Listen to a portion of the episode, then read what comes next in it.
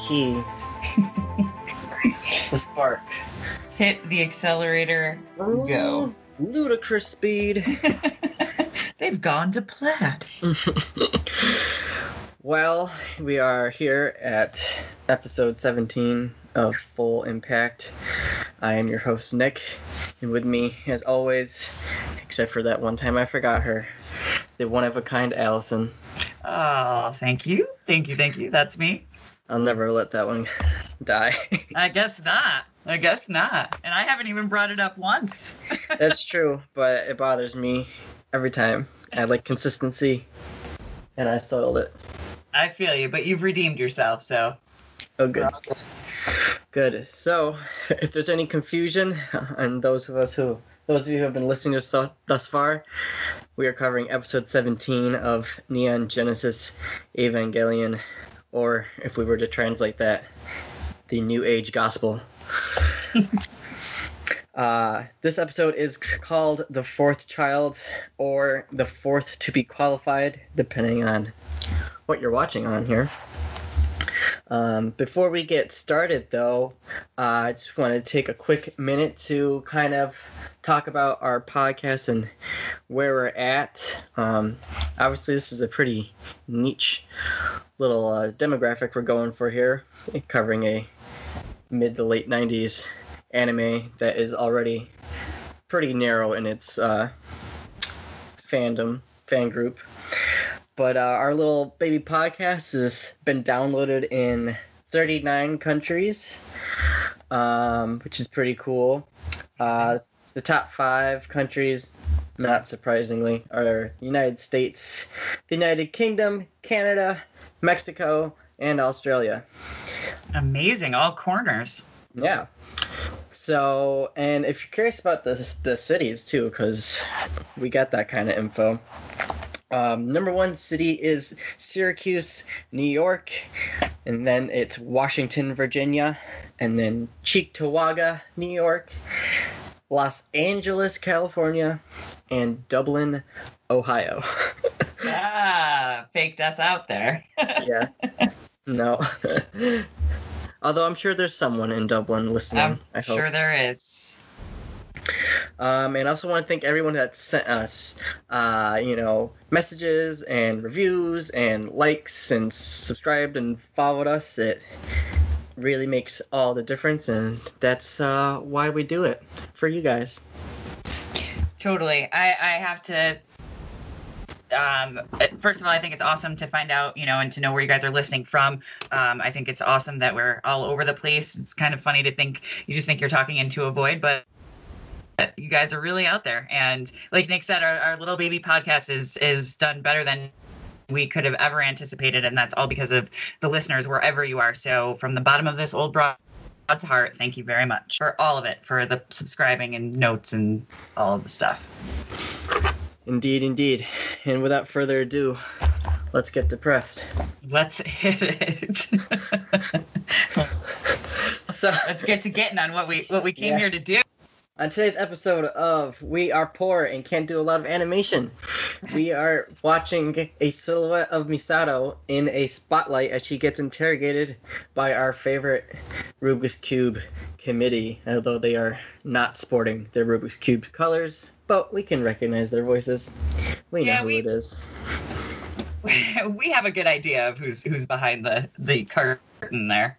Although to be more specific, it is SEELE as a group instead of the uh, Human Instrumentality Committee, which is actually that little smaller group that we're familiar with. But anyways, right. they are interrogating Misato in place of Shinji because Shinji has apparently been deemed too unstable to stand and be questioned. Do we know deemed by who? Because I, uh, I, I, get the feeling that maybe, yeah. Well, I'm gonna say by that, but by I wonder anyone other than SEELE. yeah, um, you know, and I think maybe this is another example of her protecting him, like kind of, you know, her taking one for the team on this one and not putting Shinji in in the, uh, you know, in front of the firing squad, if you will. So yeah, but she's she's getting nailed here, um, they're going up one side of her and down the other, pretty much. Yeah, um, I don't know if it was her that made that decision. I don't know if it was Gendo. I don't know if it was Ritsuko, but I definitely think that it was somebody um, who was not part of SEELE that decided that this was probably the best course of action. Mm-hmm. Yeah, because Uh, let's not forget that we were straight tripping last episode. So I guess That's it's not totally out of the realm of possibility that he would not be quote unquote fit to describe what what happened there. Because honestly, would you believe somebody if they told you that? Probably not. Yeah, I mean, if we if we hardly knew what was going on, I'm sure Shinji has no idea what just right? happened. Yeah. Mm-hmm. Um, but they ask her if she thinks that the angels were attempting to establish communications uh, with Shinji, and she denies it. What do you think? Um, you know, it's at, at this point in the game, I, I, I don't want to uh, spoil anything as far as who knows what, but it's, at this point, uh, I don't think she really knows the full story. Miss that Miss M, that is. Um, so I think she, she's just kind of playing to what they want to hear um, until she gets more information. Because I mean, Ponytail's been giving her, you know, eh, little hints here and there. Lab Coat seems to be hiding something from her, so I don't think she has the full picture here. So I think she's just kind of, like I said, taking one for the team on this one and just, you know. Uh, agreeing. And she says it was like an accident right? Like assume like that it wasn't as bad as it, it seemed to be. Um so she's kind of like shoving it off and i assume that that's because she needs to get more information about what happened. Yeah, and you know, they really, she doesn't seem like the best person for them to be interrogating if they want information, because as we find out, she is largely uh, kept in the dark about a lot of things going on here. Right And but i don't think they know that though no, they don't know that. right But obviously, we know more than she does, and we know we saw what Shinji saw uh, when he was, you know, in the black and white um, eight ball cube in the sky. and my son going after that, um, you know, we I, I would say, you know, the angel was attempting to establish communications with Shinji or just the humans in general. yeah and, and uh, a weird way of doing it but possibly yeah i mean that was a pretty in-depth and somewhat shocking way of trying to make contact with somebody by straight tripping them but it's it's it's anything is possible Yeah, I think it was a uh, poor attempt at understanding Shinji or trying to. It kind of seemed like in its attempt to understand him, he kind of just like put a mirror in front of Shinji and just deflected everything that he didn't want to think about uh, back onto him, and that was like the angel's way of being like, "Hey, let's let's have a chat." it's a valid point i mean it, it definitely definitely could be. And like or or in a way like maybe it's like shinji's inner voice like coming out you know? Uh, I, who knows? I, I, it was a very it was weird to wrap your brain around you know that he's sitting there in this like basically another dimension right? Isn't that kind of what we explained last episode that that's where he was? So we don't know a whole lot about it but it was it was definitely that somebody wanted to get into the specifics that is Shinji. Yes, and we kind of were able to come to the conclusion that the interaction last episode involved uh, three beings um, Shinji, the angel, and Unit 1 as kind of all separate um, entities here. Mhm. All interacting with each other, especially with that um, near last frame with the like shady looking female figure overlooking baby Shinji holding uh, the angel core in his hands. Mm-hmm. Um, but I mean, if if the angels are you know evolving or advancing themselves in order to uh, accomplish their goal, then you know understanding your enemy better is a excellent way to go about that. Absolutely, it is. Absolutely, it's like stealing their the map to the gold. You know, you kind of you're, getting in on the base level to figure out what's going on on the inside this machine, and it's this kid. And so, yeah, maybe it tapped into that to see what it's what it's working with. Knowing your enemy is half the battle. Yeah. Um, so maybe the angels are trying to understand what humans are or what makes them tick. And that was their first attempt at that. Yeah. And so, yeah. Uh, so w- we can assume then that the other angel attacks were uh, a way to do the same thing. If so, they go about it very aggressively. Well, I think I don't know if the other ones if that was their goal. We know that they're trying to get after something. I think Gendo mentioned that uh, during one of the battles that one of the angels was getting too close to Adam. So we can almost assume that that's what they're trying to get to. Um, and obviously, each time they've failed. So I think almost just as they try and try again and they try different tactics you know they they tried just plummeting themselves from the stratosphere they tried you know infiltrating from within uh, using the like microorganisms and i think now they are trying to get a firmer grasp of how humans work so that they can maybe use that to their advantage since brute force does not seem to be working Excellent point. I I I, I agree. I was just thinking that you know we we described them as attacks, and I guess this one was more of an intel mission than it was an attack. So yeah, they're kind of changing their strategies here and getting more into the the mind and heart, quote unquote, of of, of their enemy. Yeah, and I don't I don't think that the angel obviously intended to um, die, but uh, clearly Ava One had other plans, so that didn't really go go well for them. Mm-hmm. Um, and I think I think they mentioned that. I think it's the committee or the or SEELE that mentioned that the angels had acted independently up until now, um, which I think this is the thirteenth angel, Mm-hmm. um, and that they expect uh, more in the future, too. Right. So But they, they do they do assume that they're acting independent. That this is not a collective. That this is each one of these things is is, is its own angel, for lack of a better way to describe it. yeah, like I don't think that they're sharing intel with each other, or I don't think that they're one single being that, uh, you know, fails and then the next one kind of evolves and learned. I just think that they're each equipped differently, designed differently, and they're each just having their go at this collective goal um, when the respective times come up. Yeah. Okay. Well, there you go. There we go. There it is. Uh, switching away from that, uh, this episode and the next one are kind of a little a dual arc. They go together. Just two episodes. Um, we start off after this seeing Toji um, walking through the halls of the hospital where his sister is staying, um, and you can hear nurses talking in the background.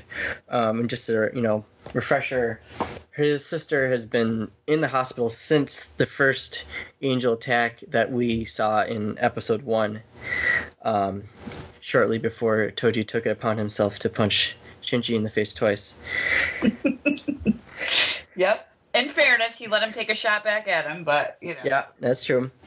Um, and then you mentioned that he t- visits twice a week, and even before that, I believe in the second episode, um, he mentioned, and I think I've talked about this before, that his dad and I think uncle are too busy with their work most of the time, and so when he is in school, um, and not at the hospital, his sister is alone. So it's good to know that he visits her, um, you know, whenever he can. Yeah, it, that's really a sad thought to think about. You know, I mean, this poor little girl sitting in the hospital and nobody's visiting her. And like, you know, at first, you my impression of Tracksuit was that he was, you know, your typical irritating teenage boy, but it, he shows a real heart on his part. And yeah, it's his sister, but you know, I mean, he could be just off doing his thing, but he he goes and takes care of her, and I think that's very admirable of him. Yeah, I mean, especially when they first introduced him, he just looks like the dumb dumb jock, but he's right. He's he's a good guy. Yeah, and even the nurses say like, you know, the, the they're like like you said they're like talking in the background and like you know he comes like clockwork. He comes all the time you know? And so it's because he he probably realizes that his sister depends on him and he doesn't want to let her down. And so he's on time. And and i don't know it shows shows that tracksuit's got some empathy in that. Yeah. All ahead of his and that that scene ends sh- shortly after and then we get uh, another short scene um, at NERV between Gendo and Rei. They're on one of their little horizontally moving sidewalks, and their exchange is so like robotic and sh- shallow. Like there's nothing to it. But at, at least he's like inquiring about her. Like doesn't he ask her about school or something? Um you know and it seems like she's the only one that he ever really cares about what's going on. Yeah it's it's definitely very robotic and you know kind of clinical or whatever but at the same time i, I feel like it, it is a rarity to see gloves interested in anything. Usually he's just you know dictating or and doing what he does. But i mean this this even this little interaction with Rei i think just kind of solidifies the fact that he's he he definitely sees her differently than he sees most people. But I don't even know if he cares about the answers. I don't know if he's asking from a genuine place. He's he's not looking at her. There's no fluctuation in his voice. Um, he doesn't have any follow up questions. I just I I guess I just wonder if if he's almost doing it to I don't want to say appease her because she doesn't seem to really show that she wants anything from him, but obviously he is her like only I don't know, important person other than kind of Shinji. So I don't know. I feel like he doesn't really care. Anyways. Um I'm sure that you're probably right about that. Um, he, but yeah, maybe it's just a way to keep her engaged, uh, because I don't think it would bother her one way or the other if he did. Um, although we have seen her uh, react a couple times with a bit of emotion. You know, I think it was either last episode or a couple of episodes ago where Shinji was leering at her like a creep again and um, told her she'd be a good mother, and she kind of blushed. And I think that was one of the first times we saw any kind of emotional reaction. So we know she's capable of it, but you know, or maybe they're just keeping it cash. I mean, I, who knows? The, these two are just it, it's it's a complicated thing we're getting yeah. into. I think it is, and they just they keep throwing these little baby scenes at us, and then they skip to something else. Yeah, and I, I think too maybe eh, th- those two scenes go together to show the difference in relationships between people in your family. Like, you know, you see tracksuit going and, you know, seeing his sister every single day, and here's gloves who could give a flying fuck about what's going on, you know, it, eh, with the one person that is there for her. So it's kind of two different perspectives on a on a bit on you know the the elder male role and things. Yeah, yeah, I can see that. So we transition over to the pilot school. Um, the teacher is going on. Um, Rei is absent and Kensuke is absent as well. And Toji informs us that Kensuke went to New Yokosuka or Yokosuka to check out a battleship um, called the Miyoko or Miyoko, something to that extent. Um, and if we're curious, that's uh, it's a heavy cruiser from the Imperial Japanese Navy that was active in World War II. So the more you know. Exactly. Stone flipped. Um, I, and we know that Glasses is probably stoked about this trip because keep in mind, he like loves everything military. He's always like, you know, acting out different battles and stuff. So he's got to be like living large on this trip. I kind of imagine him like jumping around with his camera like he did when they were on the the big battleship that for that one attack. So oh yeah, you know he's he's having a good time wherever he is. Definitely. Um, and then Toji is instructed by the teacher that he needs to bring the uh, printouts to Rei. So Yeah, There it because is. she's yeah, absent. because she's absent, and he is uh, that's his duty today. Is it like, is it out of the ordinary for him to be the one to do that? Shouldn't I mean, class rep? What's her deal? Isn't she supposed to be running around I doing feel that kind like- of stuff? It's like random. I've not random. I feel like they like cycle through who's responsible for what each week, I and see. he just happens to be the one like a chore board. yeah so like he's also on like duty that week so like he has to stay after and clean um and obviously i think a class rep is like she like makes sure that he is going to go and bring the printouts and i think he had she had asked Kensuke about the same thing in an earlier episode, so I think she's just one that stays on top and making sure that everyone's doing their job. So she's the narc. Yeah, pretty, pretty much. yeah, so her, her main goal is to just keep everybody in line. I got you. Yeah, no, that makes sense because they were all at, at one point we saw him cleaning the classroom. So yeah, they probably have some sort of chore board. But yeah, I just didn't know if it, yeah, it was just kind of weird because he like kind of jumped up like he didn't know what he was doing. Yeah. But Well, he probably was like zoning out, and then the teacher calls on him, so he's like, most likely he's got Yeah. a lot going on. yeah. Uh, so then we get a overhead image of a continent, and that continent is supposed to be North America. It doesn't look quite the way we would think of it right now. But we have to remember that the world went through quite a transformation following the second impact. So that is what North America looks like now. As you can see, a lot of it has flooded, so it's a little bit different looking. Mm-hmm. and that little red dot um, is speculated. Well, that's where the second branch of NERV is, or was.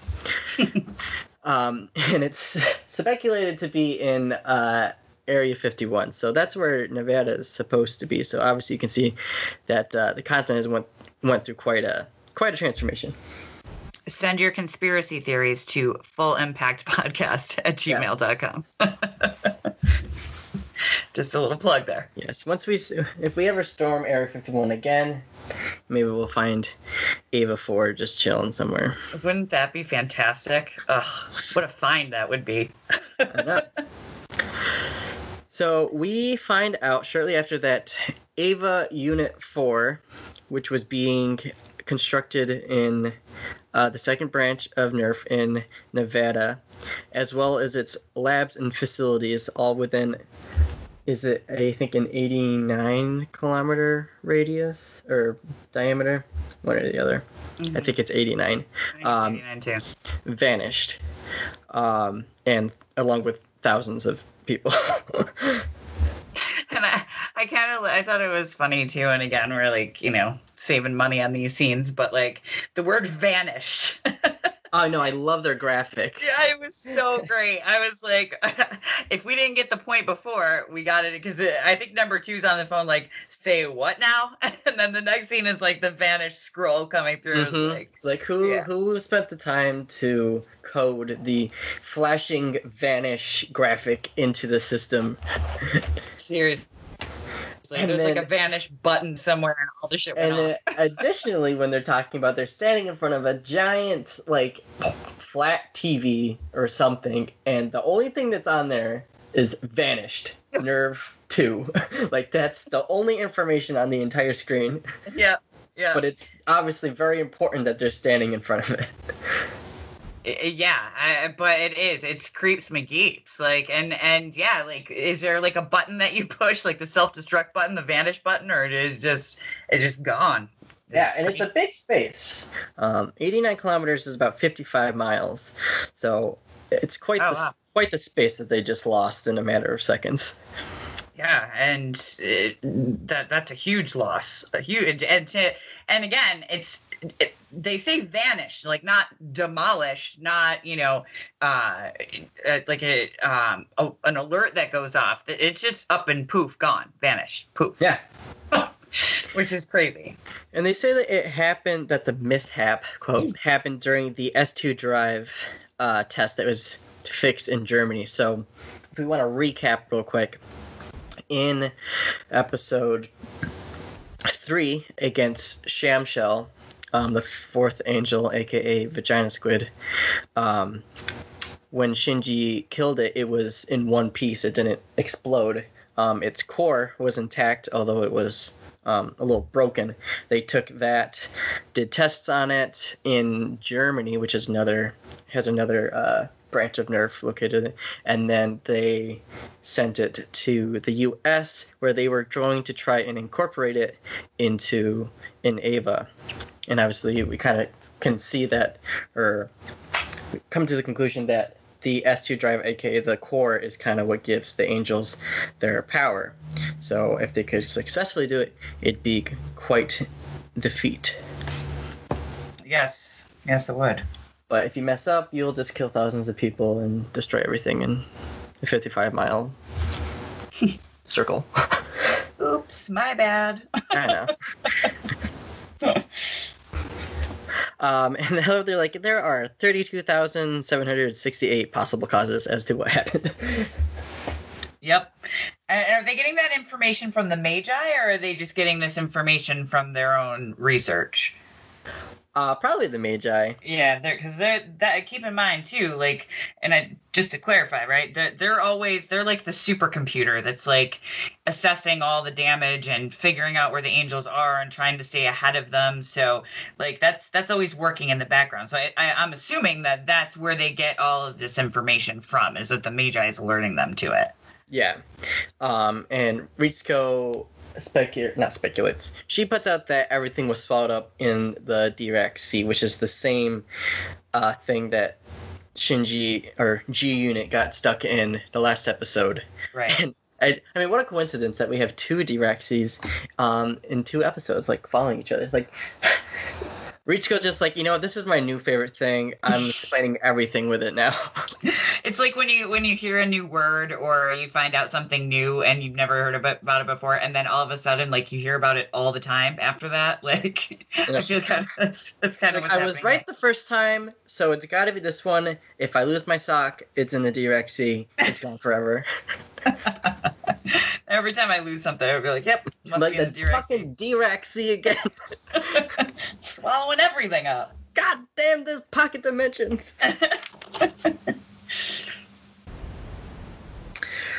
Uh, so then we switch over to um, the elevator. yeah i would not want to ride on that thing I, I don't know how you guys feel about it but that looks like just Or not just the elevator, literally the straight escalator. up the escalator I apologize. Yeah, I would, I would, I would actually describe that more. Well, we don't know the an angle. escalator because, It looks very. well, from the angle initially, it looks very steep. It does, and I mean, if you look at it half, I mean, it's pretty slow. The other Yeah. side makes it look it's going fast, but like this thing takes forever. Yes. Yes, it does. It's uh but again and, and like it's got to go down deep. So it's it's it's like down into the core of the earth into the you know, I don't know. I just it, it creeps me out. I would not want to ride on I- that. Not unless I was like harnessed in or something. I'm not positive, but I, I would, I don't know if it's the elevator from the surface to the geo. I don't think it's to the geofront. I think it's from the t- surface of the geofront or the pyramid into central dogma, or vice versa. Vice versa. Got it. If I had to guess. Okay. Don't quote me on that. Um, but we find out that NERV is taking Unit 3 from the first branch, which in the first branch is in Massachusetts in the United States. hmm And they're not happy about it. And they're not happy about it. Like, oh, you know, you know, so everybody, you lose one one facility and an Ava and the direction, and suddenly everybody freaks out. I went to the Dirac Sea and I didn't get this T-shirt. Um, and so yeah, so they're sending it to Japan because apparently U.S. is like, I'm I'm done, I'm out, whatever, I'm done with these stupid robots. No one even attacks us anyways. yeah, right. Um, and we get a lot of talk about the dummy plug, which we obviously had uh, heard mentioned before, but now they're really getting into it and actually see the dummy plug in its glory. Yes, and also too, we've also seen them doing lots and lots of tests with uh, the kids and in different Evas and different situations. So yeah, things they're doing a lot of testing, and and that's trial and error because they're trying to figure out something. And yes, here comes the plug of all plugs. Mm-hmm. And so, I mean, right now, if we look at, I guess our first question should be what is the dummy plug used for? We have pilots. We don't seem to care about them anyways. Why do we need a dummy plug? Um. Second question we have is on the plate on the plug itself. It says Rei dummy plug Evangelion 2015 Rei 00. Um, and we, they go on to explain that Rei's personality has been transplanted into it. And it's essentially used to trick the Evas into thinking that there is a real person in there. So, given that information, if we have someone like Shinji, whose sync rate continues to go up, say, but is a little brat, like he sometimes is, but we have Rei's personality in there, who is you know, obedient as a dog most of the time, you would have quite the formidable weapon at your hands. That's a fair point.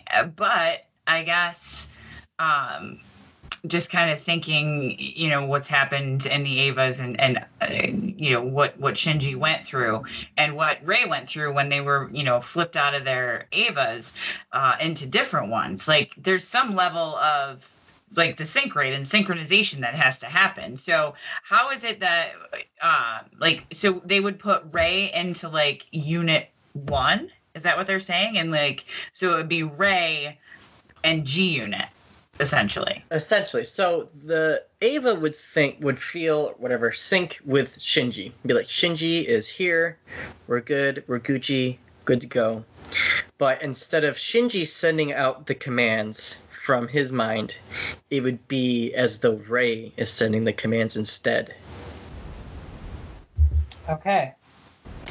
So, because we obviously have had problems where the cross compatibility between Evas and different pilots has been an issue. You know, it's not as great as we'd like it to be. So, this is kind of a way for them to try and circumvent that. Yeah, because didn't I? And again, correct me uh, if I'm wrong, but didn't wasn't Rei inside of Unit One, and didn't she like bash through the wall? Or was uh, that Shinji? that was Shinji unit? in Unit Zero. That's right. Okay, so, uh, so. Uh, really, what it sounds like is they're just trying to find a combination of the best sync, be that human being or dummy plug. They just want the best output. Is really yeah what we're getting at here, right? Because we found out that Rei basically had the same sync rate with Unit Zero as it did with Unit One when they did that cross compatibility test. Mm-hmm. Um, and obviously, we want the best combo of pilot skill and high sync rate. Okay. So, and given that Unit One is a test type instead of the prototype, and it apparently also just has special qualities in and of itself that we're not aware of yet. Um, then our best combo at this point, in theory, would be Eva 1 with Shinji's body and Rei's thought patterns. In terms of okay, so so Shinji would actually physically have to get in to that plug then, right? So it, it's no longer a dummy plug. It's well a plug, a Rei's plug with Shinji in it. Well, assuming that the Eva accepts it, then I guess that would be what you would ultimately want, or you would just have it as a backup. Okay. Yeah, I'm just. Uh, I want to make sure that we're clear because this is an important thing to understand about the workings of of of the.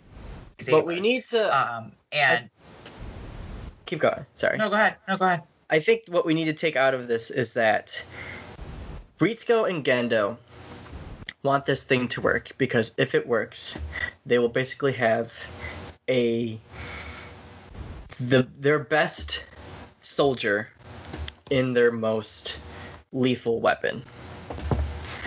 But what they may not be accounting for is how fickle and specific um, the Evas can be with who's piloting them.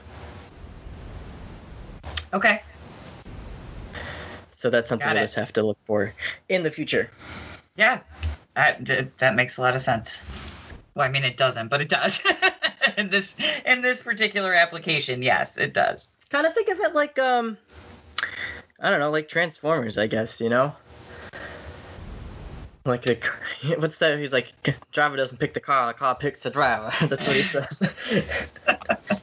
That's that's true, and so I guess we have to believe then that I mean, because if we think back to like earlier episodes, like when Shinji got into um, uh, Red's plug and you know the German Japanese conflict, so we know that there's an intuitive part of these machines, weapons, whatever you want to call them, that there's some something about them that that is specific, you know. So it, we, we keep that in mind too, because you know not only does the pilot have to be, it, it, they have to be in sync with this thing, otherwise it's going to go berserk, which is a favorite of theirs to use. yeah, and the berserkness is not from the pilot. The pilot doesn't necessarily like it might activate it going berserk, but they're not controlling it while it's berserk. If that makes sense. It does. Okay. It does. And we're Yeah. going to stop there because I don't want to confuse anybody anymore. So, and we've only seen what uh, them go berserk three times in total. Three times in total, yes. In Twice total. with Unit Twice with One, One. Yeah. and, And once, once with with zero. or Unit Two. No, you're right. No, it's been more than that. Damn, we've seen it go like five, four or five times then. I think. Let's get a listener count. How many berserks have we have? I I'm gonna go uh, real quick. I think we saw it twice with Unit Zero during the their testing. That's where it bashed the wall. Bash- yeah, and kept whacking its head against the wall. And I know it was twice because they used the same animation for both of them. They just changed the color. we saw it once with Unit 2 when Shinji and Asuka were on it and they were trying to separate the jaws of the whale angel, um, Right. Gagiel. right? And we saw it twice, I think, with Unit 1. First time against the third angel in the very first episode.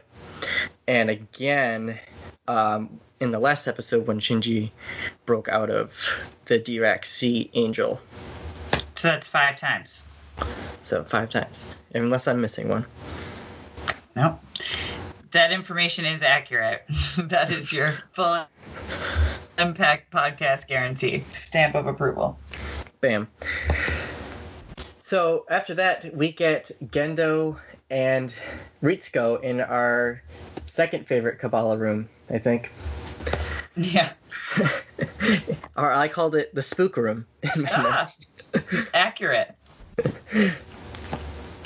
Um, and we have Rei in her little orange Fanta tube. hmm Um, and Gendo and Ritsuko are talking about choosing a pilot and saying that their a core can be prepared immediately. A core, huh? A core.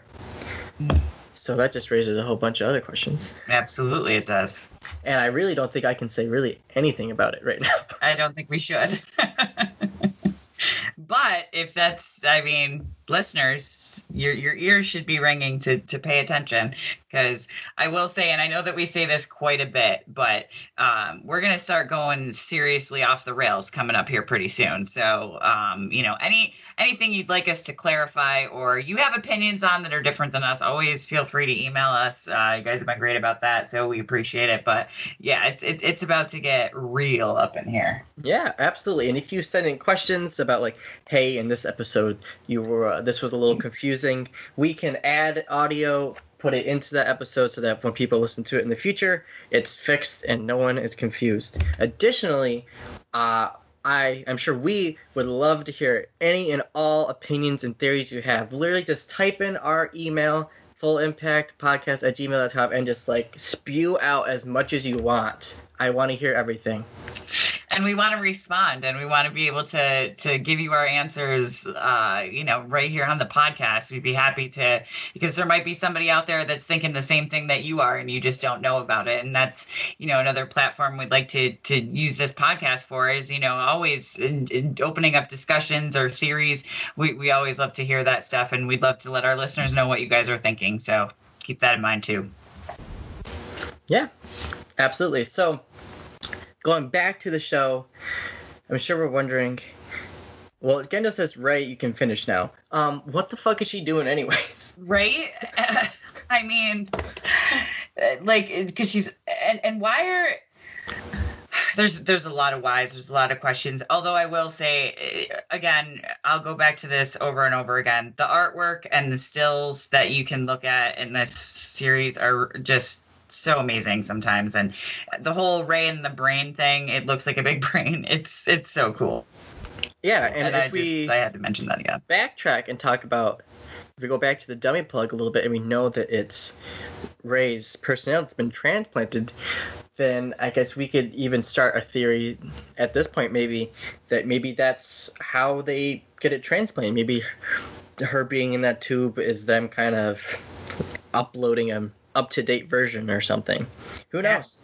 who knows and if you think back to th- this is kind of a theme because remember back when um, we had the angel that infiltrated the magi and when they were inside of it labco opened up you know where her mom's name was and it was essentially like a brain looking thing. So we kind of have a little bit of a visual pattern here. So um, yeah and and and, and they're just uploading whatever is in Rei's brain and it kind of looks like a plug that you know you can see the shape of the plug and everything. It's it's Yeah. And we certainly know they have the technology. I mean, Ritsuko herself said that they use that technology with the Magi with her mother, and it's the same technology they used with the Eva, so it's obviously not an obstacle for them to use that technology in a new way. right yep But to get to the real saucy stuff, Gendo invites Rei for a meal, and Ritsuko ain't fucking having it. yeah Rizko is not happy not at all Mm-mm, that glare. If looks could kill, my god. she is so hungry. daggers You know, they're going out to a nice little diner, and Ritsuko is gonna just have to sit at home and eat sandwiches with her cats all by herself. and smoke cigarettes Smoke cigarettes with a lipstick on. yeah that look was pretty i mean intense she did not like to see that at all so i yeah i mean something something's a brewing under there yeah. So now we're back at school after that. Um, Toji bought a bunch of food. I guess he always buys food um, for his lunch. Um, which, and I just thought it's the, uh, like, earlier today, but Toji's the only one who's not wearing a school uniform. Hey good point So I wondered why. I didn't look into it yet, but my only idea I could come up with is I have two. One, he's a punk, and he doesn't follow no rules. Can't contain him. Secondly, he's on a school sports team, and so he's allowed to wear his uh, track suit or uniform instead of the uni- the school uniform. Both of those are very feasible options. Um, option A seems to make a lot of sense um, because he he seems like that kind of kid that "Ah, I'm not going to follow the rules type of thing. Um, but on the other hand, yes, he does. You know, they kind of make it a point to make him look like a jock. So maybe he was, you know, an, an athlete or whatever. Because I remember, um, you know, when we were in school, we could wear our uniform shirts or whatever on game days. So maybe every time we see him just happens to be a game day. Who knows? but either one of those are possibilities. But thank you for pointing that out. You know, all these scenes, I never noticed that, but you're absolutely right. Does uh, glasses wear a uniform? I believe so. Okay. Oh, okay. Turning Um, over stones. I think he wears his a little differently. but I think he does wear it. Okay.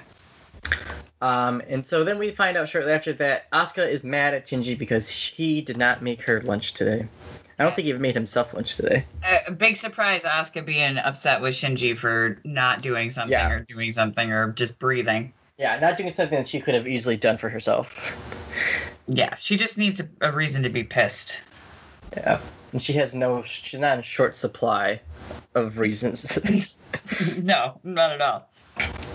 Um, and I think Toji yells at them, saying like, calls them lovebirds, and they get all blush faced. Yeah, Yeah. what an interesting, interesting couple they would be. Oh yes. Oh yes. I poor Shinji is all I gotta say. yeah.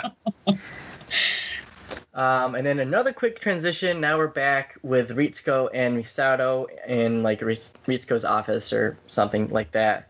Um, and this is kind of where we start to get some serious tension between Misato and Ritsuko. Like things are starting to kind of crumble with them. Yeah, they're they're very snippy with each other, and uh, it's a lot of it is because Miss M knows that Ritsuko's holding things from her, and a lot of people are, and she doesn't.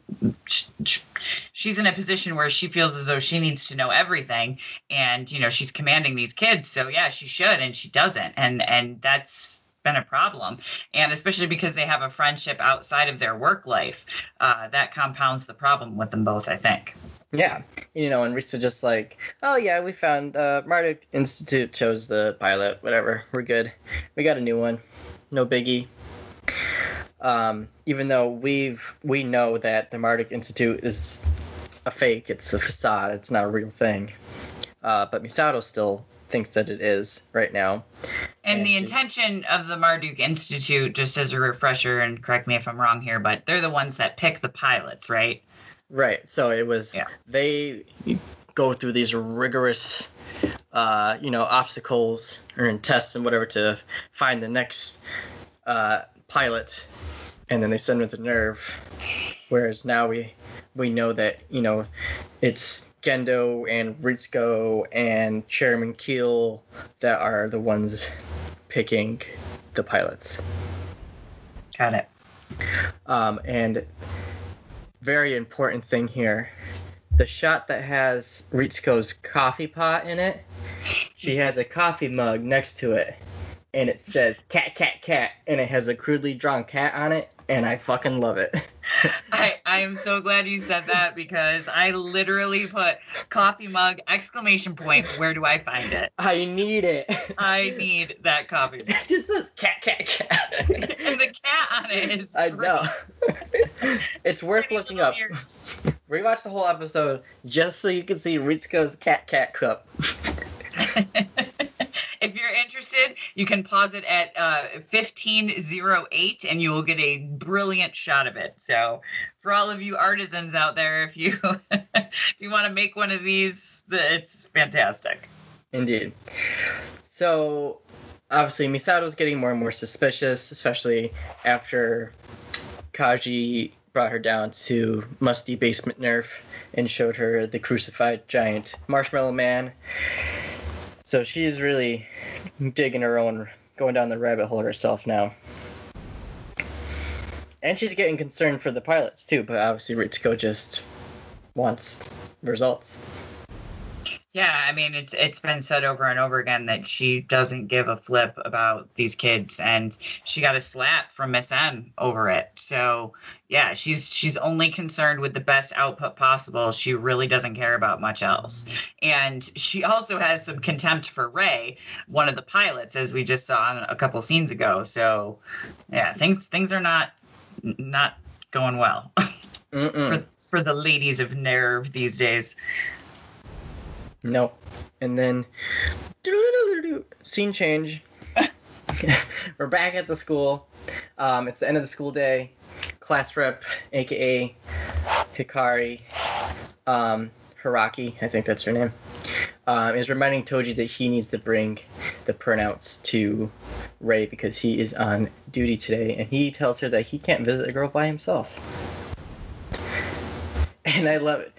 You know, this poor girl, I feel so bad for her. You know, she obviously wants Toji to ask her, but she just just like Totally right, oblivious. right past her. It's like, hey Shinji. yeah. Yeah, he's definitely not picking up what she's putting down. no, I don't think it's intentional. I think No. it's dumb boy. Yeah. Yep. Um, and it's it's interesting seeing how Shinji acts going to Rei's apartment the second time compared to the first time. Um, you know, he will, tries the doorbell, but then lets himself in. He he's like, ah, you know, her her mail's always like this. If we leave it here, she's not gonna even look at it. So we gotta go inside. Yeah. And Toji's like, well, hold up. A little risque. I mean, it's it's uh, honorable uh, that you know they don't want to go into a female's apartment by themselves, but I mean that was their task. Yeah. And I mean, once you get in there, I mean, you could hardly tell that it's a female's apartment or an apartment in general. And you can hardly tell that it's a human being's apartment for crying out loud. I mean, Rei, come on, pick your shit up, man. Uh, it's, I know. it's a mess in there. Yeah, but I do like they they do take their shoes off once they get in, which is um, you know, it's a custom in Japan. So I like that even though she lives in a shithole, they're still treating it like someone's abode. Well, I am a firm believer in shoes off in the house. That's, I mean, everybody has their personal opinion, but uh, yeah, I know, I know it is customary in Japan to do that. And you're right. I would not, first of all, you better hope you have socks on because I would not want to walk in bare feet on that disgusting floor. But this place is, I mean, she should be ashamed of herself. It's But- dank.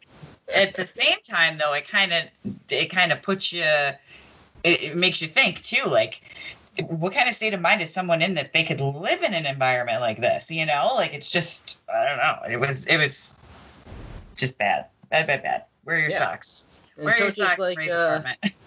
he's like, this is a girl's room. It's Spartan as hell. yeah. yeah, I mean, there's no rainbows and butterflies anywhere in that place.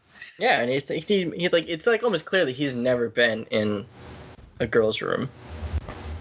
Yeah, well, I mean, it, it, they made a point of saying that that's not really the right thing to do. Apparently, it must be some sort of rule that they have to follow. I don't know. I don't know if it's an age thing or a respect thing or what, but yeah, Yeah. It's, I, I don't think he has a lot of experience in in a girl's room or anybody else's room. No, and obviously his sense of what a man's role is uh, a bit outdated.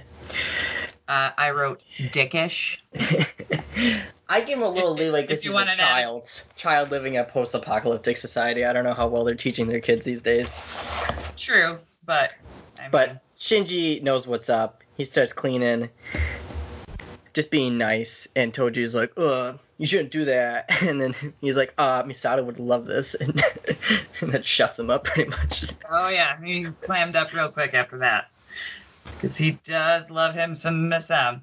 hmm Who doesn't? Yeah.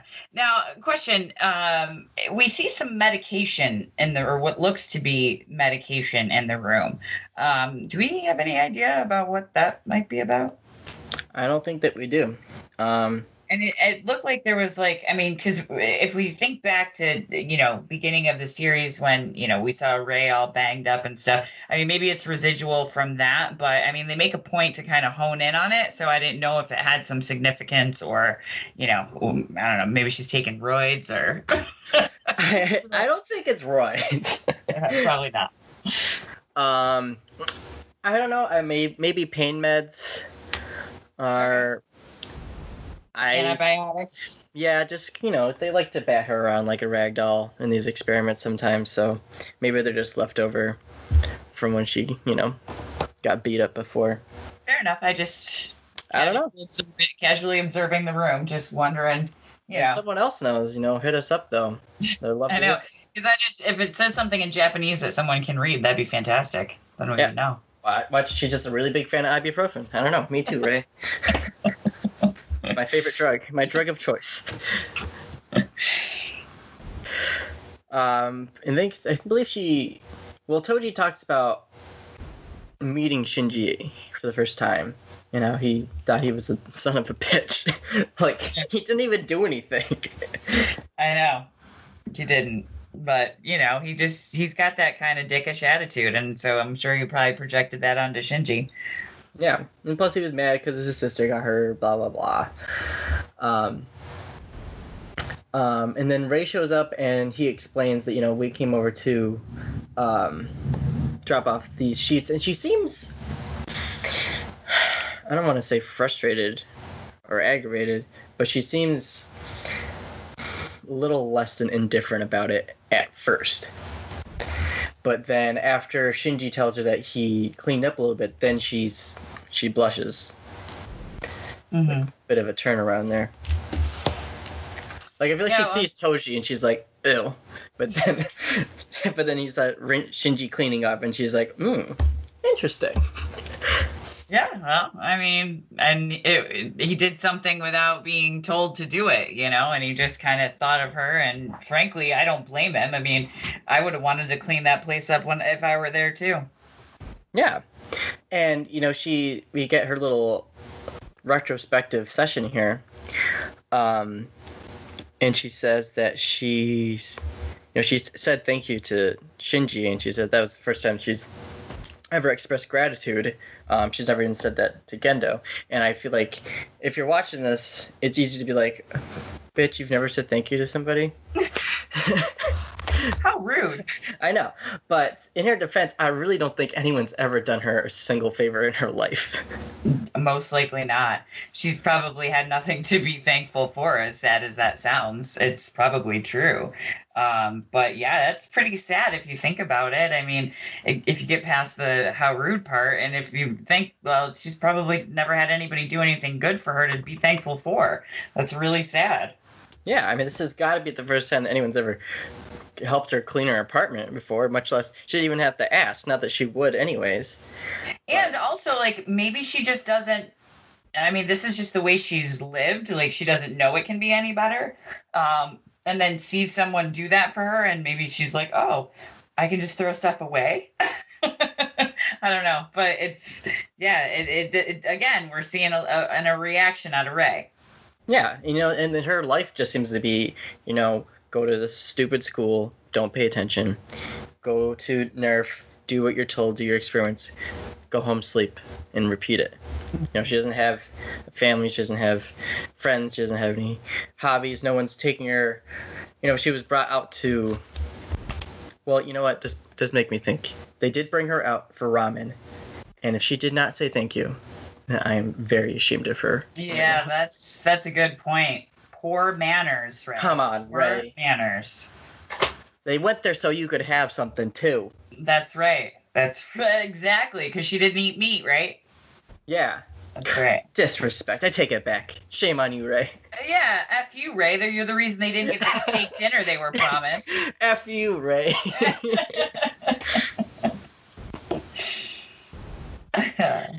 Um, then we find ourselves having a chit chat with Gendo and Fuyutsuki, aka number two. Um, and these two just won't ever give it a rest. Like, do they ever talk about the weather or something? no, it's all business all the time. Gosh, they're just like the Garden of Eden, man built paradise. I'm like, no, play Sudoku or something. Yeah, everything is like a sermon. Um, but we do get a little bit of info. Um, the even though we lost Eva four and the Branch two, um, the data they collected from their S2 drive test is safe in Germany, so I guess that's good. Uh, we find out that Tokyo 3 is finally finished. Um, its construction, it's a fully furnished fortress of a city. Um, and then they go on to say that Unit 1 and Tokyo 3 are what matters most. And I wrote, why though? Excellent question. Um, I, I want to quick point out too, and again, I'll go keep going back to this. Like the scene of them on the train. If you just watch what's going on in the background, like in the the window, it's a lot of cool pictures and the city going by, and like the, just the color of the sunlight. It was just really cool. And and again, I, I it's one of the reasons I, I think this show is so awesome is that the artwork outside of some of the you know stall scenes uh, some of the stuff is really really cool and are great just snapshots. So again, when you get the opportunity, just pause it, take a look, appreciate good art. Yeah, I mean this. I mean it's we go in and out of the city so much, but I mean it is just from what we've seen. It's it is beautiful. I mean they start off I think like on the surface of Tokyo three on a train, and these trains go from the top, you know, the world that we would know, down through the ground, and then they fly like basically through the obviously they're connected but they fly like through the air into the geofront. So you see the geofront from a top down view when you enter it and it's quite the spectacle. Yes, yes, it is. um, then they go on to say that uh, you know based on what happens you know the second branch disappearing is kind of a slip up um, and so that SEELE is going to have to revise their plans. They talk about how the Dead Sea Scrolls didn't predict this, and we're like, what the fuck are the Dead Sea Scrolls? Why do I care? Why Yep. are they bringing these up? Just why? Just why? Just why. Why? Yeah, and there's nothing. Yep. I can't can't even give you anything right now. Just that they are a thing. So we'll find out later. Yes, we will. And then we're back with our favorite Schwarmy ponytail sporting uh, triple agent here, Kaji. Yeah. he is such a creep. I mean, just creep. Yes. Throwing game to anybody that walks in his path. mm-hmm. Um, and he starts flirting with the girl. Um, I forgot her name. I'm gonna find it real quick. Um, do you, but do you think that this flirting was genuine? Okay, wait. Her name is her name is Maya Ibuki. I forgot for a second. So he's flirting with Maya. Do we think it's genuine? Um, quick, is Maya Ibuki. is she um uh lab coat's understudy there? Yes. Is that the same one? Okay. Um, if that's the case, uh, I, I think he's always working an angle. First of all, I, uh, I don't know if it's intentional or not. I think he just is always working an angle. And, you know, being that he's got his great ponytail, he thinks that all the ladies are going to love him. Well, I don't know. And she seems kind of creeped out by him as well. So I don't know. I, I again, back to his agenda, we don't know, but he's working every angle. And I think he's just trying to see how far he can get without getting slapped. Yeah, I think he's just trying. He was trying to press her for information. Yeah. That's what he was. That's what he was getting at. I don't think he was actually trying to hit her up or anything. No, I mean, if he could, but he puts it in a way that is very ambiguous or innuendo ridden. You know what I mean? Like, I, Yeah. So, I, Well, he's not upfront like, "Give me info. I am agent." yeah, he wouldn't be a very good agent if that's how he went about it. He's more like, "Wink, wink, nudge, nudge. info, please." Right. Um, and Misato is not pleased, to say the least, as she No. walks in. nope, she is not. Um, but I don't know if that's entirely all at Kaji or the fact that she doesn't. Her whole world is crumbling around her. Yeah, I think I think a lot of things are are falling down on her. Yeah. Um, so, but Kaji tells her to check out code 707, which um, relates to the school that Shinji goes to. Um, so we'll see where that leads. And Kaji asks Shinji to have tea with him, and he's like, I'm not a girl. I know. I wrote down mandate.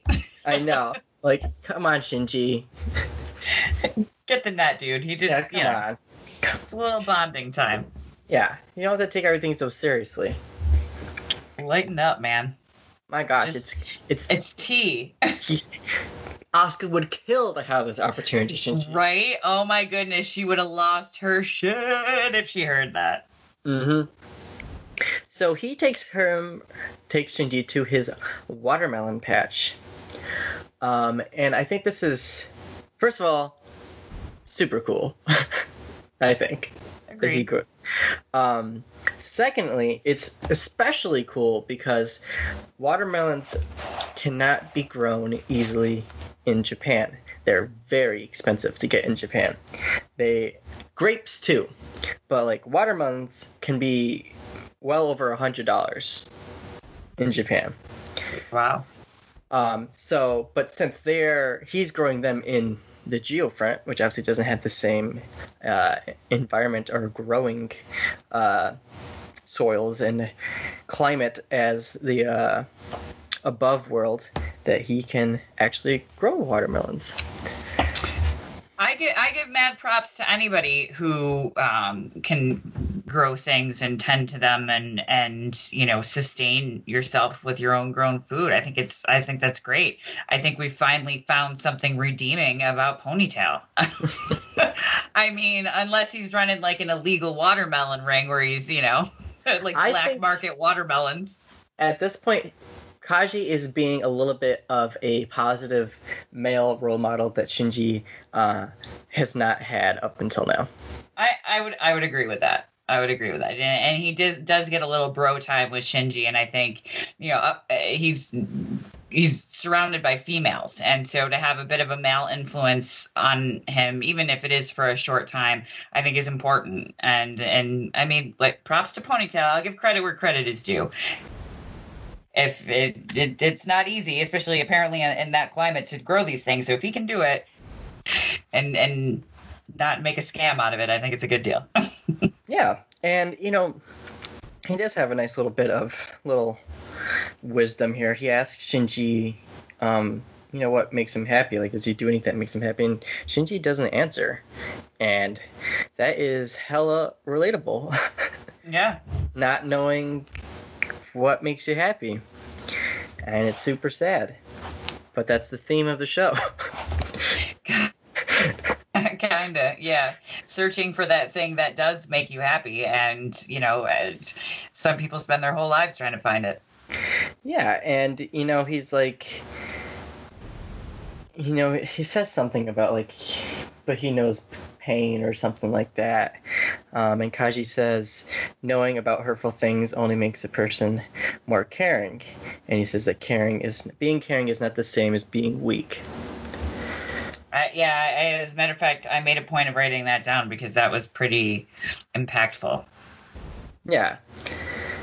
So Yeah, yeah. Just because you care about something doesn't mean it, it, that that's your weakness. I mean, you can still be strong and care about something, um, but you know, some people think you, that's more of a feminine quality, especially since we're speaking in, with two males here. You know, and it doesn't have to sh- be a sign of weakness in a man. It can. It, it's a sign of strength that you can, you know, stand up and care about something, and despite you know what may be pushing against you. Yeah. So hopefully Shinji finds out what makes him happy before the world ends here. Will Shinji be happy? Find out next week. Stay tuned. Find out. Uh, we're going back with a test. I guess they have to do another test. Um, find out Shinji's sync rate is a little bit down. Yes. Um, do you think that's why? Why do we think that? For a specific reason, or just because he's having an off day? Um, well, it, it could be that. It could be that he went through like a major trip the last time he was inside of his Eva. So maybe he has a little bit of, you know, anxiety or hesitation um, about what could happen and it being in him again. Uh, that's just my two cents. Uh, I I'm gonna I'm inclined to agree with you that I don't think that the uh, Sea of Dirac uh, experience uh, helped things. No, I, I definitely don't think it did. I mean, it, it showed Shinji what it these things are capable of doing, and and it really tweaked him out. And I don't blame him for being a little bit hesitant or a little bit, you know, anti-sync in the beginning, just because he went through what seemed to be rel- a relatively traumatic experience. I mean, he was deemed incapable of talking about it by his superior, so clearly he went through some shit. So I guess it's understandable that he'd be a little bit off in his Yeah. sync. I mean, I think when facing the actual reflection of your younger self, um, explicitly stating to you up front your faults and weaknesses um, and mistakes, um, it probably doesn't make you feel too chipper afterwards. Probably not. no. Um, but we're back at the school after that, and for a hot second, there is a student in the bottom left corner that looks just like Shinji, but with red hair. Just to point it out. Oh, his doppelganger? His doppelganger. He looks like Shinji, alternate timeline Shinji, where he has red hair and does not have crippling depression. Where he was kissed by fire. Just living his best life. Yeah. He's got a different colored shirt on underneath too. he Doesn't does. A little bit brighter. Yep. Just a, just a shade brighter. Yeah, a little bit. So uh, the principal's office calls Toji in to me, and you know that he doesn't know what that's about. Um, but as he enters, we hear a recognizable voice of one Dr. Ritsuko Akagi, aka Lab Coat, Mm. kind of solidifying any sort of theory that we may have had at this point. Um, and I think you're, everyone listening is thinking it. So if you're thinking it, you're probably right. But just to We'll confirm, we'll wait till next time. Yep. We'll get there. Yeah. Um, and so Shinji and Kensuke have lunch together instead. And we basically find out that Shinji doesn't know what the hell's going on at any given point. I mean, is this any surprise to any of us? Not really. No. But uh, Kensuke's dad works for NERV, and he we know he like hacks his systems or his computers or something, and so he is like always rifling, trifling through the latest information, and so he is just like a wealth of knowledge at this point. Yeah, and he's really got a heart on to be an Eva pilot too. I mean, this kid really wants to suit up and get in one of these things. Mm-hmm. And it's just like I don't know if it's naivete or what, but like, can't you see what the being a pilot has done to Shinji?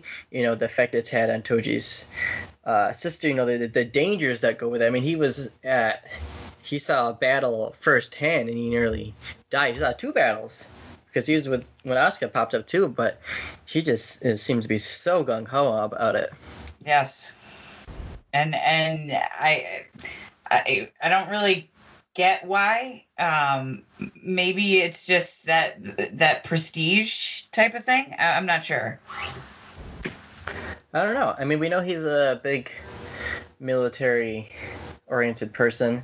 Maybe he just feels like he, I don't know, wants to play with the big toy, serve his country. I don't know. Uh, It, he seems like that kind of kid. Any kind of military stuff he's into. Um, but it, again, we, we don't see a lot of parents around here. Uh, They're they're all like just focused on their work, and so I guess maybe he might feel more relevant to his family. Maybe if he were piloting one of these things, and he'd have some bragging rights for kids at school. Who knows? I think it's just that he is, he has an obsession with military and army tactics and whatnot. And given that the Evangelions are at the forefront of the defense of the entire world, and he lives in the capital of the epicenter of these events, that that kind of seems to be like the ultimate goal. Kind of like a child wanting to be an astronaut. You know, like that's like the peak of scientific endeavor Right. even though you know it just just seems like an awful occupation overall. I mean, it puts you through some shit. Let's face it. Yeah. Um, and also like Shinji just like it we really get a sense that Shinji just does not ask questions. He does not inquire into things. He, he just goes with the flow. He just does what he's told. Yeah, he never seems to really challenge anything or ask any questions. He just, unless he's told to do something, he, he just lives. And I guess, in a way, that's that's one way to go through life. But I mean, I can't imagine like not wanting to ask a million questions about what's going on, and he just doesn't seem interested. Yet he'll do anything they tell him to do, no matter how dangerous it might be. Uh, so yeah, it's it's kind of a weird conflict for him to be in. Yeah. So, um, following lunch, uh, Toji gets back. So he was gone for the entirety of lunch and into uh, class a little bit after that, um, and he can just see that his his his kind of demeanor changed since he left. Um, you know, he brings the garbage out to be burned. Um, we find him in the class afterwards eating because he didn't have time, and you know this is where the class rep comes and uh, confronts him. And you know this poor this poor girl, she could not have worse timing, really. Yeah, really.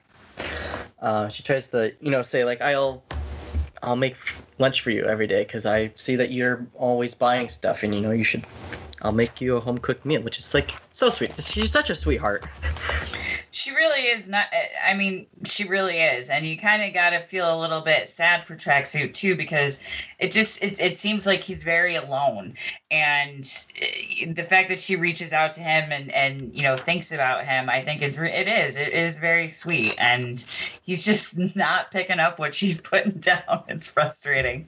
No, and I think if she had asked this before lunch or early in the morning, she may have gotten a little bit A better response. answer. Yeah, Yes. but his mind is occupied right now. Right. It sure is. So, Again, a lot of cool still shots here. Um, one where they're kind of in opposite windows and you're looking at them from the outside. It's it's it's really cool, and you know I think it, again it just shows that like aloneness and that oneness. Like kind of when Shinji was wandering around, it was just him. Like that's kind of it seems like where Tracksuit is right now, kind of in his own head for whatever reason. Yeah, yeah, and it's it's it's just a damn shame. Show is it is for show. Um, and you know, and even his responses, they're they're the responses to someone who is only giving you or able to give you a fraction of their attention right now. Yep. Clearly distracted. Yes. Um, but after that disappointing and sad interaction, um, we get Asuka as if things couldn't get worse because just the cherry on top of this episode. Yeah, right. Um, and she like has to like psych herself up to go see Kaji, you know, like really pump up the excitement in the cutesy little act here. And Kaji is like, get the fuck away from me. Yeah, she just does one of those like super inappropriate bear hug around the neck. Like, back off, chickie. Like, I mean, she just uh, she's just not getting the net when it comes to him, and he's getting increasingly annoyed with her, which is is kind of comes to a head in this scene. yeah. I mean, he he's he's got even though he's swarming, he's got a lot on his plate. He's in a kind of a, a pickle here. Yeah, he's working a lot of sides of the fence So he yeah. doesn't have time to be to play her childish games. Yeah, exactly. And I mean, obviously, that's not good for Asuka. Asuka needs anything she can get. Yeah. But we're uh, this is where we are right now. Hmm. Uh, we, Yeah. Sees something. We, she's yes, she does, and she is not pleased with whoever whomever the pilot of uh, Eva three is going to be. Yeah, she's not happy about it at all. Uh, and obviously, we know that Shinji doesn't have an identical brother, so it's not him. So it must be someone else that she is not pleased with. Yes, we can make that assumption for sure. She makes it abundantly clear. And following that, I love the last three really short scenes. I think they go so well together. We get one of Eva 3 being lifted up into the sky via a cross, because naturally. Um, it's a like dark blue, navy, almost black uh, Eva, very scary looking and dark. Very war machine. Yes. Then we get a little bit of class rep preparing a nice meal for her sisters and uh, assumedly uh, Toji as well. And then our last one is Toji at the basketball court by himself. And he kind of just like, he has the ball in his hand. He stands there for a second, just stone faced, and then just sinks it. Like, bam. Cut the black. Cut to black. So, so interesting. Interesting that that's our last shot too. Yeah. Pun intended. Mm-hmm. um, but so yeah, a lot of stuff on this one, as there seems to be lately. yeah, so we can get excited because uh, we're gonna see a new Eva coming up here, and we're gonna have a new Eva pilot, mm-hmm. whoever that might be.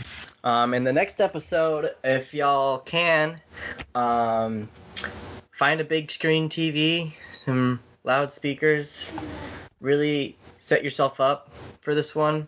It is one of my favorites, probably top, I don't know, at least top five, maybe top three. Oh, interesting. So, buckle up. buckle up and get the tissues ready. That's right. That's right. You're in for a world of hurt. Break out those tissues. Get your antidepressants ready. Get your your philosophy books cracked open and dusted. Uh, did we want to talk at all? Um, I know that you know we've been uh, hearing a lot about different places. Do you think we should pick that up? Uh, yeah, I think so. I think, um, and I was talking to Allison before. Since we don't have an angel in this episode, or or anything else that really stood out particularly, I thought it'd be good to kind of cover um, just where the different important places are in the Evangelion world uh, that we hear about. So if you want to take that away. Sure. Um, and we'll go kind of quick through this, guys, because um, obviously, you know, I'm going to be describing some things here. And um, I don't know if you have a map nearby, but um, one of the first places we want to talk about is uh, Tokyo 2. So if we go back, Tokyo 2 is the current capital of Japan in 2005, uh, where the government. Re- or 2015. Sorry, sorry, I wrote that down wrong. Uh, where the government relocated after the destruction of Old Tokyo, which would have been the second impact, if I'm not mistaken. Um, so Tokyo 2 was built in the location of former Matsumoto City in the Naga- the Nagano Prefecture. So when you look at, a, at the map of Japan, um, Nagano is like dead nuts in the center. Um, so every, everything is happening like right in the middle of of the archipelago of Japan. Um, so one of the next places we talk about is uh, Tokyo Three, and this is the fortress city underneath NERV headquarters, and um, it was it's built as kind of like a uh, like a shelter, almost like a bomb shelter. Um, originally intended to be uh, the replacement of the third capital of Japan, formerly Nagano City, Tokyo 2, that we talked about. Um, and that was the second impact. So that's kind of close to um, Hana, Hanakone, I believe it's called. I don't know. It's very difficult, and I don't want to butcher these names. But um, all the the pre, um, all of these little places that we're talking about all happen pretty much within the same area of each other. Um, so the last place we we want to talk about is um, the Matsushiro Secondary Experiment Facility. I believe uh, Ponytail brings this place up, right? Yeah, I think this is where the Eva test is going to take place. Yes, and I believe, uh, yeah, this is it's like a testing facility, an experimental facility, um, and it neighbors Tokyo 2 on the site of modern, modern day Nagano. So if you remember back, I don't know when these were, but Nagano was actually the city that um, held, I believe, it was the Winter Olympics. I could be wrong about that, but the Were definitely held there. So if Nagano sounds familiar to you like it did to me, uh, that's that's where you're hearing it from. So you know, take a look at a map. Look at Japan. Plan out a trip. It's uh, it's interesting. So now you kind of have a little bit of a background of where everything is and and places that we're talking about. Yeah, and I believe Tokyo Three is also um, kind of a uh, a port city. It's almost on the water, or very close to. Yeah, and it's it's also so like set up like blocks, kind of like a New York City type of of configuration. Mm-hmm. So yeah. So yeah. There you go. And if you guys have any more information or anything that you'd like us to cover, please feel free to reach out to us uh, at Full Impact Podcast at gmail.com. Again, um, now next we will be covering episode eight a life choice, or ambivalence. Um, if you're looking it up on Netflix, you will find it under Life and Death Decisions. That's episode 18. Um, we're super looking forward to getting into that with you guys. Um, as we mentioned at the top of the podcast, we are so, so thankful for all of our listeners, um, for your subscriptions, for your ratings, for your comments, emails. We appreciate it all. Um, we hit a few milestones that we're super happy about. So we thank you, thank you, thank you. Um, so I guess that'll wrap it up. I one of your hosts, Allison, and with me as always is the resilient Nick. Bam. In the flesh, the digital flesh. What? Out here in the black hole that is the interwebs. The Dirac Sea black hole sun. nice, full circle. Alrighty, everyone. Well, until next time. Until next time.